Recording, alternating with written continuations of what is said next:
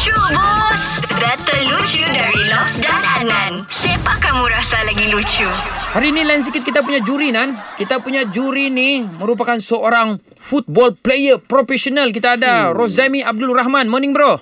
Oh, morning. Morning Okey. okay. morning Lobs. Hmm, Ah, okay. Macam biasalah Mi Kami akan buat lucu Saya akan buat lucu Lobs akan buat lucu Nanti kau tinggal pilih saja okey Woi sabar Belum lah. Sabar Belum lagi bang kau ni. Belum lagi Okey kau pilih dulu Kau mau si Lobs yang buat lucu duluan Ataupun Adnan yang buat lucu duluan Uh, si Lobs dulu lah. Okey Lob Okey. Come on Lob Okey begini Mi. Okey di sekolah ni kan semua buku penting bah. Buku sejarah penting, sains, matematik, Inggeris, kajian tempatan, buku-buku ni semua penting. Mesti kau bawa pergi mana-mana saja. Tapi ada satu buku ni kan di sekolah, tidak ada tu- tertulis apapun. Tetapi dia lagi penting daripada itu buku-buku yang lain. Buku apa tu? Je Mi Kau hantam je Buku lima lima. Salah. Itu buku 55 kira-kira. Salah tu. Buku apa? Okey, buku yang selalu kau buat pergi mana-mana, dia lagi penting daripada buku-buku sejarah semua adalah buku lali. Ayah Itu Itu kalau tak bawa Mi Bahaya tu Mi Okey, Mi. Okey Okey. Okey, Nan, kau teruskan. Kasih kata Razami Abdul Rahman. Okey Mi Kau try dengar ah, Mi Kau dengar betul-betul ah. Hmm. Okey, ini ada tiga orang kawan. Dia orang bertanding-tanding lah pasal kerja bapak dia orang. Yang satu orang ni, dia bilang bapak saya kerja polis. Dia bilang hebat. Dia seorang inspektor. Kamu dua tidak boleh lawan. Dia bilang. Okey, dia bilang diamlah kawan yang dua orang ni.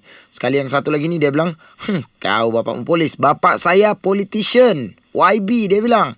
Barulah kalau ba- bapak kamu tidak boleh lawan lah sama bapak saya ni dia bilang kau polis bapakmu tidak boleh lawan bapak saya YB dia oh yang satu ni yang ujung sekali yang last ni dia macam mana lah dia macam ish sakit hati lah dia. Dia bilang wih temberang betul yang dua orang ni dia bilang.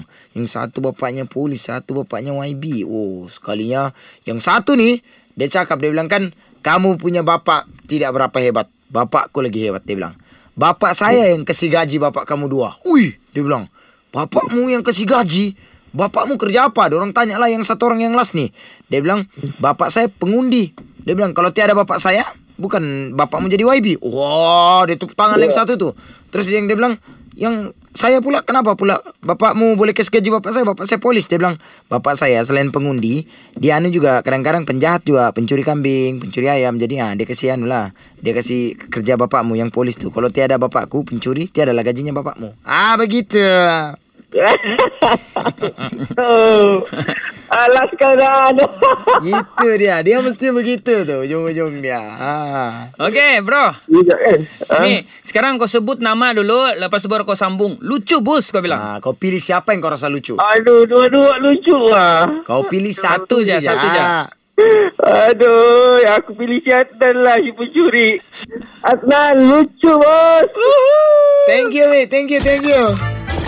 Dengarkan Lucu Bus setiap Isnin hingga Jumaat jam 7 dan 9 pagi di Pagi Era Sabah bersama Lobs dan Adnan. Boleh juga dengar di Shockcast Era Sabah. Download je aplikasi Shock. S-Y-O-K. Dijamin tak menyesal. Era, music hit terbaik.